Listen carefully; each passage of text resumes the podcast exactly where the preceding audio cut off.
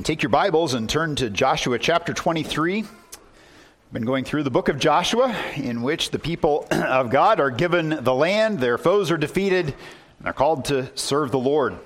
And uh, through the first 21 uh, chapters of the book, it's really all about God's doing. Then the last three chapters are three separate summons of Joshua to the people, calling them together to hear what it is uh, that their obligations are.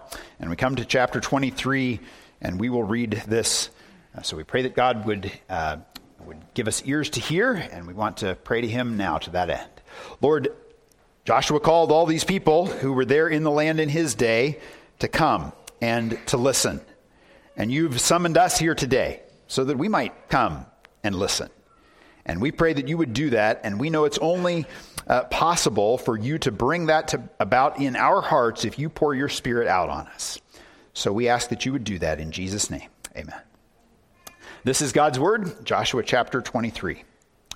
A long time afterward, when the Lord had given rest to Israel from all their surrounding enemies, and Joshua was old and well advanced in years, Joshua summoned all Israel, its elders and heads, its judges and officers, and said to them, I am now old and well advanced in years. And you have seen all that the Lord your God has done to all these nations for your sake. For it is the Lord your God who has fought for you. Behold, I have allotted to you as an inheritance for your tribes those nations that remain, along with all the nations that I have already cut off, from the Jordan to the great sea in the west. The Lord your God will push them back before you and drive them out of your sight, and you shall possess their land, just as the Lord your God promised you. Therefore, be very strong to keep and to do all that is written in the book of the law of Moses, turning aside from it neither to the right hand nor to the left, that you may not mix with these nations remaining among you, or make mention of the names of their gods, or swear by them, or serve them, or bow down to them. But you shall cling to the Lord your God, just as you have done this day. For the Lord has driven out before you great and strong nations and as for you, no man has been able to stand before you to this day. One man of you puts to flight a thousand, since it is the Lord your God who fights for you, just as he promised you.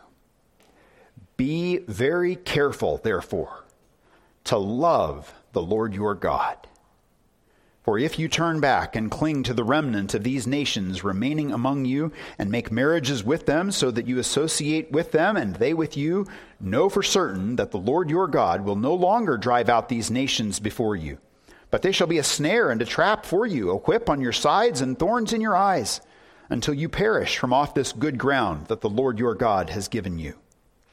And now I am about to go the way of all the earth.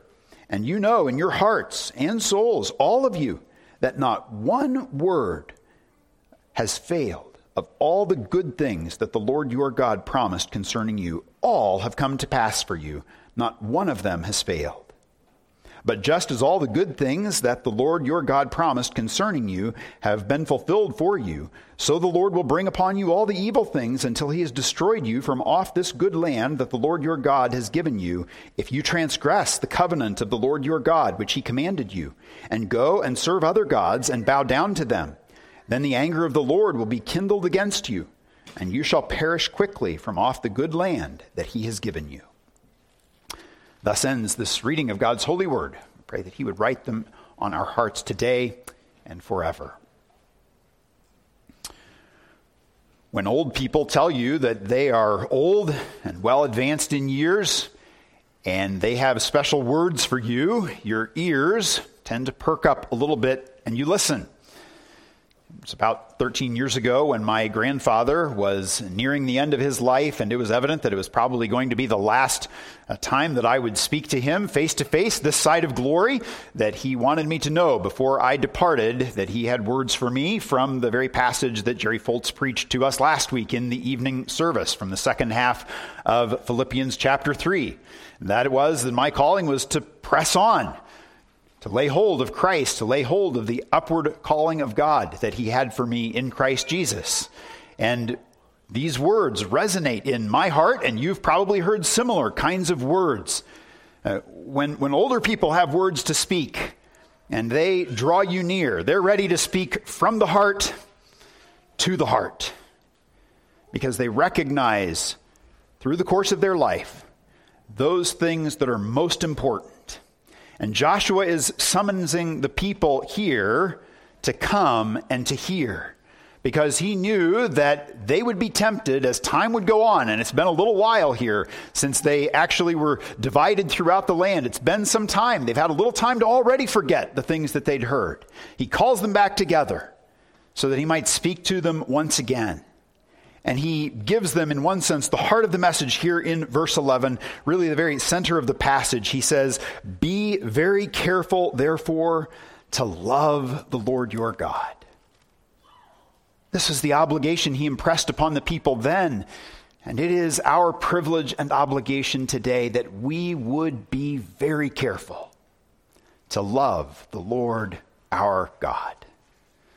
Well, how is it that we're going to, to do that? And Joshua, of course, knew that people might drift into apathy. And it's been said that the opposite of love isn't so much hatred as it is apathy. Just a, little drifting away here and there and our heart grows cold. How do we prevent this? How do we truly take possession of the land that the Lord has given to us? Well, it is as we take care to love the Lord our God. But how do we do it? Well, we want to look at a few of the ways in which the Lord would call us to uh, keep this heartbeat of Scripture, that we would love the Lord our God with all our heart, soul, mind, and strength. How do we do it? Uh, first thing that we ought to observe here as we look at this passage as it unfolds is simply that, that older people ought to be telling younger people about the great things that God has done. It's maybe a very practical note out of the gate here, but it's, it's all about these first two verses.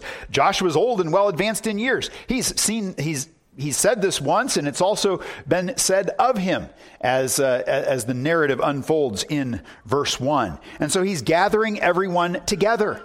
And now, again, he is, is speaking to them because he knows the things that really matter.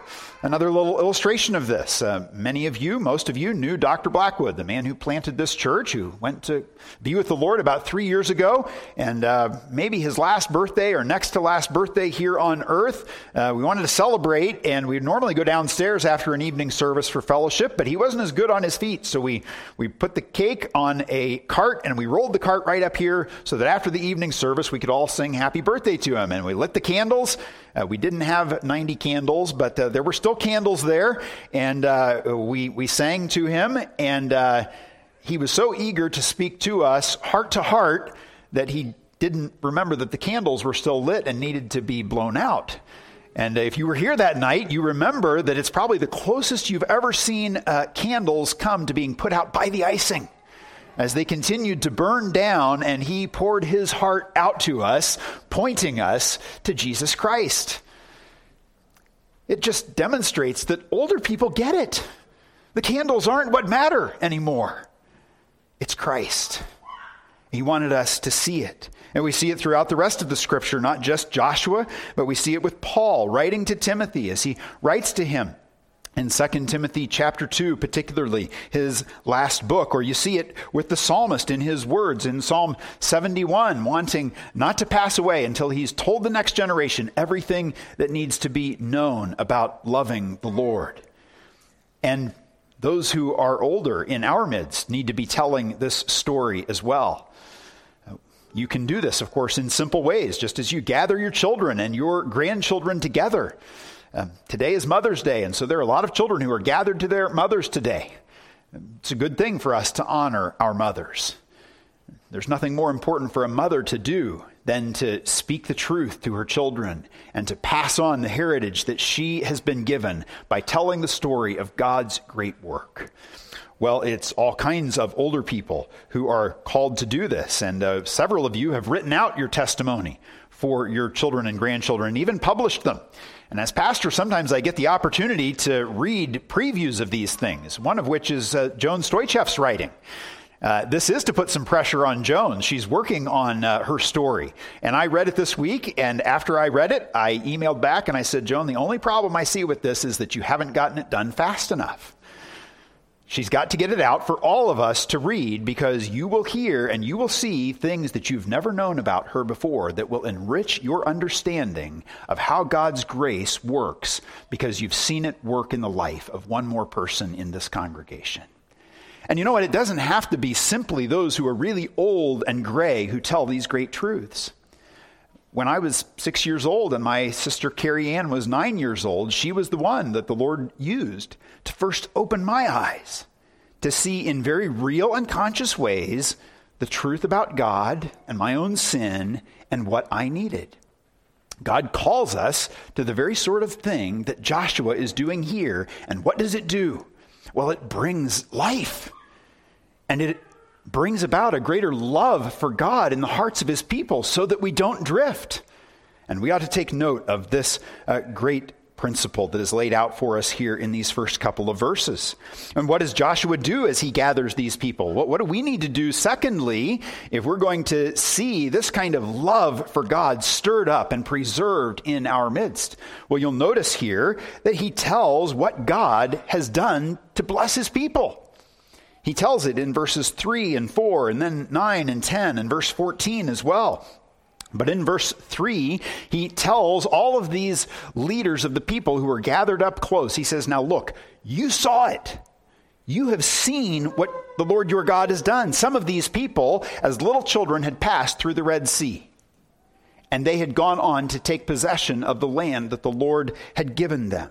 They had seen it with their own eyes. And he says, You've seen all that the Lord your God has done then to all of these nations, because it is the Lord your God who has fought for you. Notice here, he doesn't go to these people and say, Now, first of all, you really need to get stirred up in your love for God. Because the real work that has to happen is the work that is in your heart. Now, he starts with the objective reality of what God has done in time and space, as Francis Schaeffer so often likes to remind us. What matters is what God has done in real history to bring about his salvation. And he notes here that you need to remember how the Lord your God has fought for you. This was, of course, in driving the foreign nations out of this land so that they might have a place to be. You'll see it again in verse 9. He says, For the Lord has driven out before you great and strong nations. No one has been able to stand before you. And he hits the same themes in verse 14. And then if you go to verse 4, he shows that he's given you a land, he's given you an inheritance, a place to call your own. And this is just one of the things that God has done. Joshua, of course, here is in one sense just telling the, the latest chapter of all that God has done through history. And if we're going to have anything to pass on to our descendants, it can't simply be warm feelings for God. We need to be able to tell them the great story that God has worked. Steve Jobs, of course, uh, founder of Apple and a man who would go on to become one of the wealthiest in the world, he was famous for saying that the most powerful person in the room is a person with a story to tell. That's why he was able to advance his business. That's because he had a better product but because he believed he had a better story to tell. And, brothers and sisters, we have the best story ever told. And we have the best story to tell. It's the story of the whole of Scripture how God has created the world and in time and space has sent his Son into the world so that he might fight on our behalf to defeat the world, the flesh, and the devil so that we might be brought to newness of life, and so there might be the possibility of real love in our hearts. And so that his spirit might pour that love then into our hearts. God has done this great work for us, and we need to remember it. So if we're going to be stirred up to love the Lord our God, we have to remember that our love is not based, first of all, on what we work up in our own hearts, but we need to remember, and the story we need to tell is not that we first loved God, but that He loved us. And He's demonstrated it in history to win and to bring about our salvation. This story ought to warm our hearts, and we ought to be ready to tell it.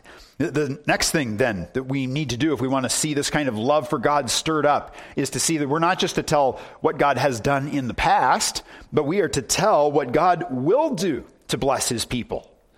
Uh, we don't just sit here in the present, seeking to love God and trying to motivate ourselves to do it in the future by simply remembering what He's done in the past. No, we remember that we serve the living God. And here, he tells in verse 5 uh, this great promise. He makes this declaration The Lord your God will push them back before you and drive them out of your sight. And you shall possess their land, just as the Lord your God promised you. Uh, our God has acted in the past, and this is the assurance that he will act for us in the future because he's promised he will.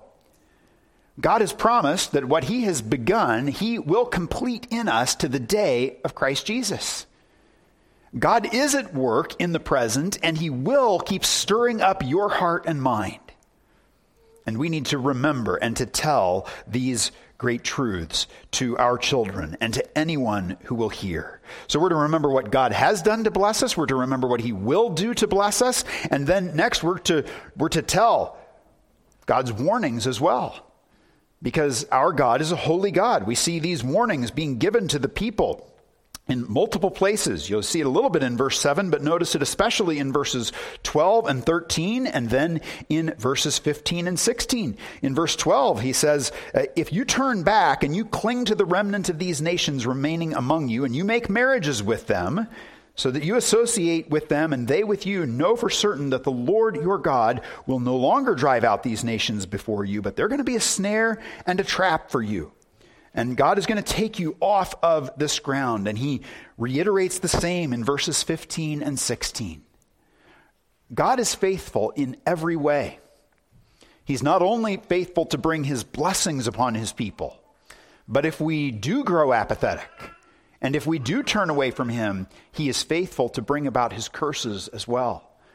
It's not his, his first act. We're told in uh, the book of Lamentations that he, he doesn't bring his uh, curse from the heart.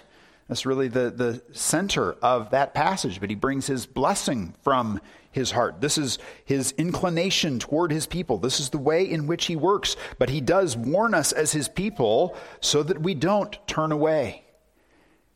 And as Joshua is dealing here with the people, he's dealing with the stuff of their hearts and their souls. You see this in verse 14.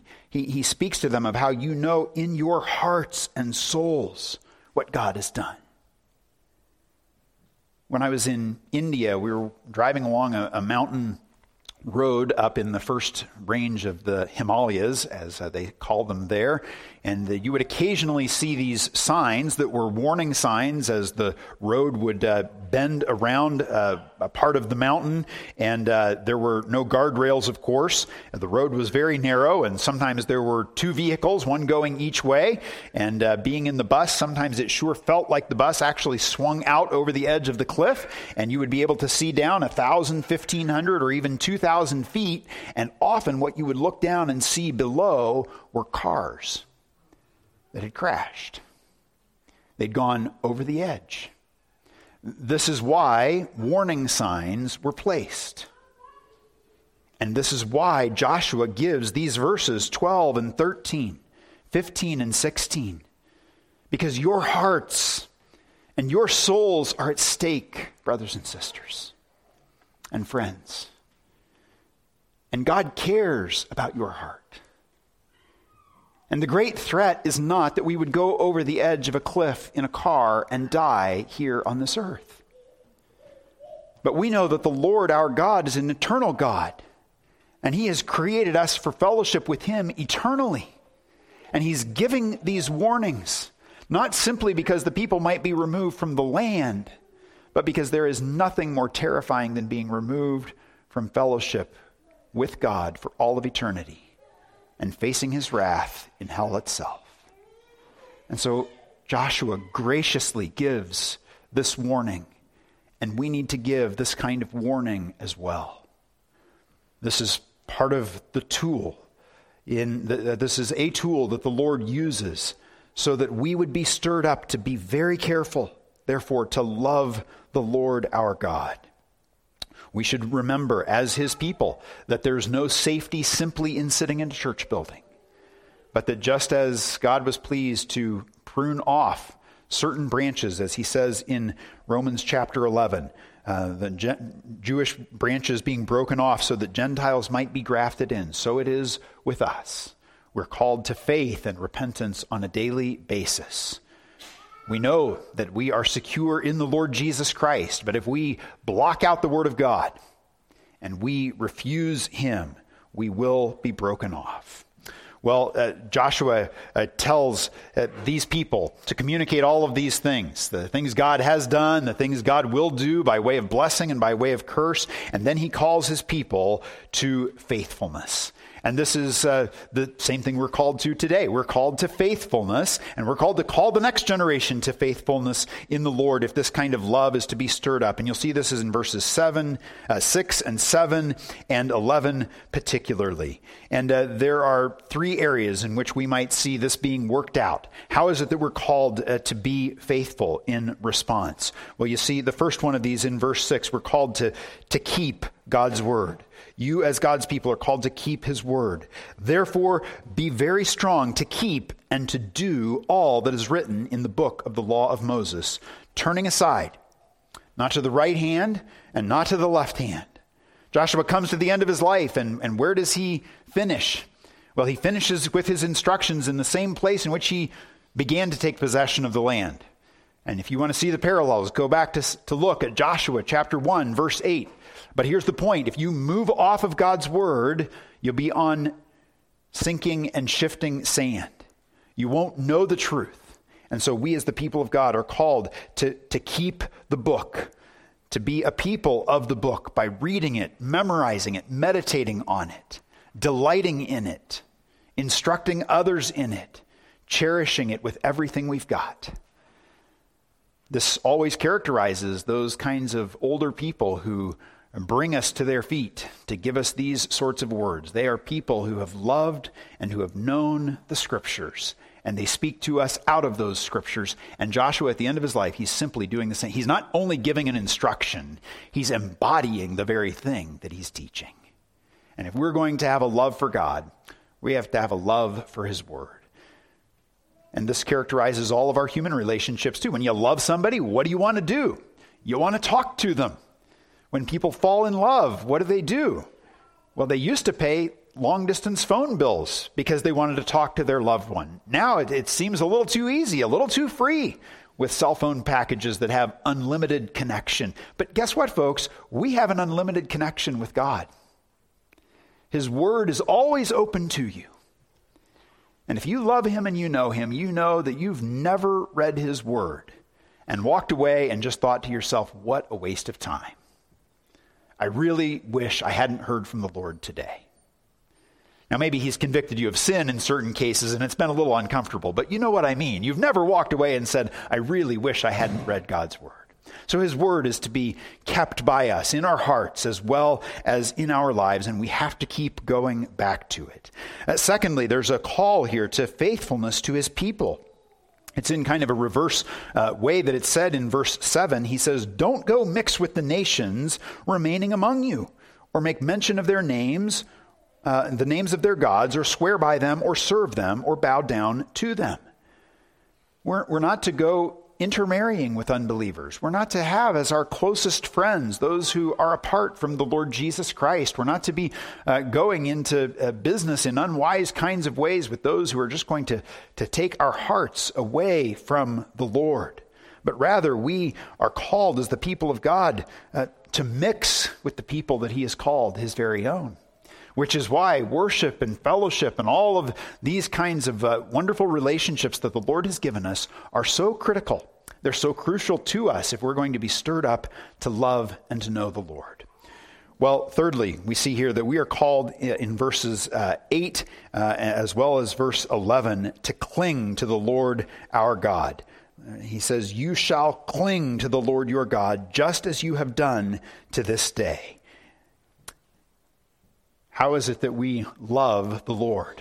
Well, how is it that a little child loves his mother or his father? They wrap their arms around their neck, and especially if they sense some sort of danger or fear.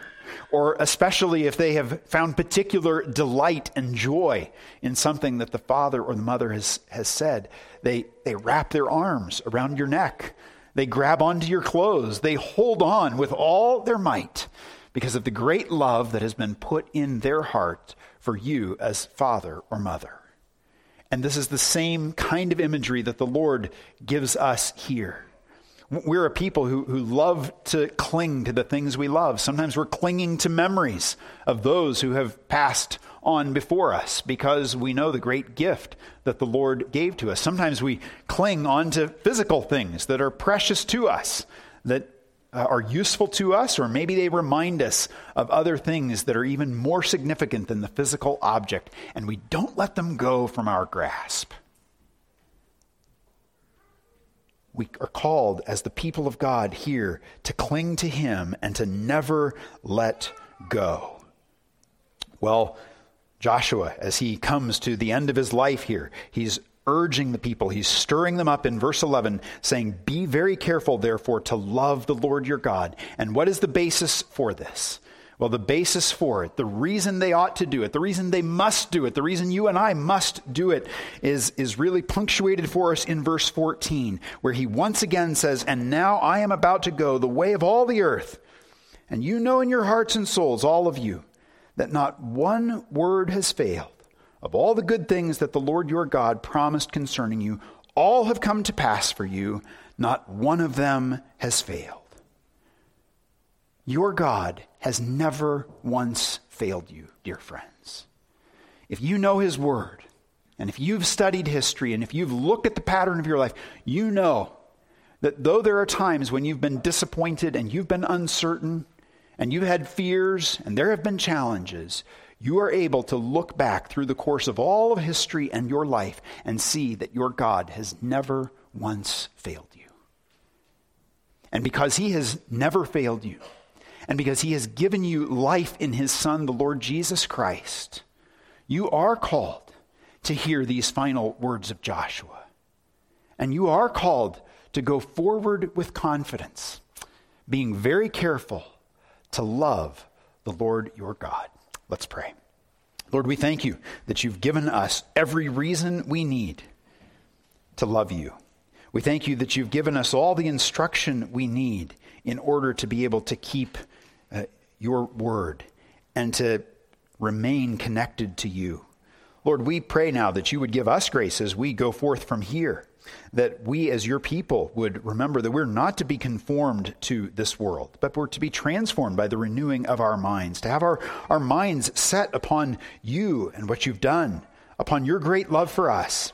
And we pray then, Lord, that you would stir us up so that we would be very careful to love you all the days of our lives. We thank you that you have uh, uh, established a Savior for us who ever lives to make intercession and whose love for us will never cease. And so we pray that you would give us grace that we might love because you have indeed first loved us. Pray this in Christ's name. Amen.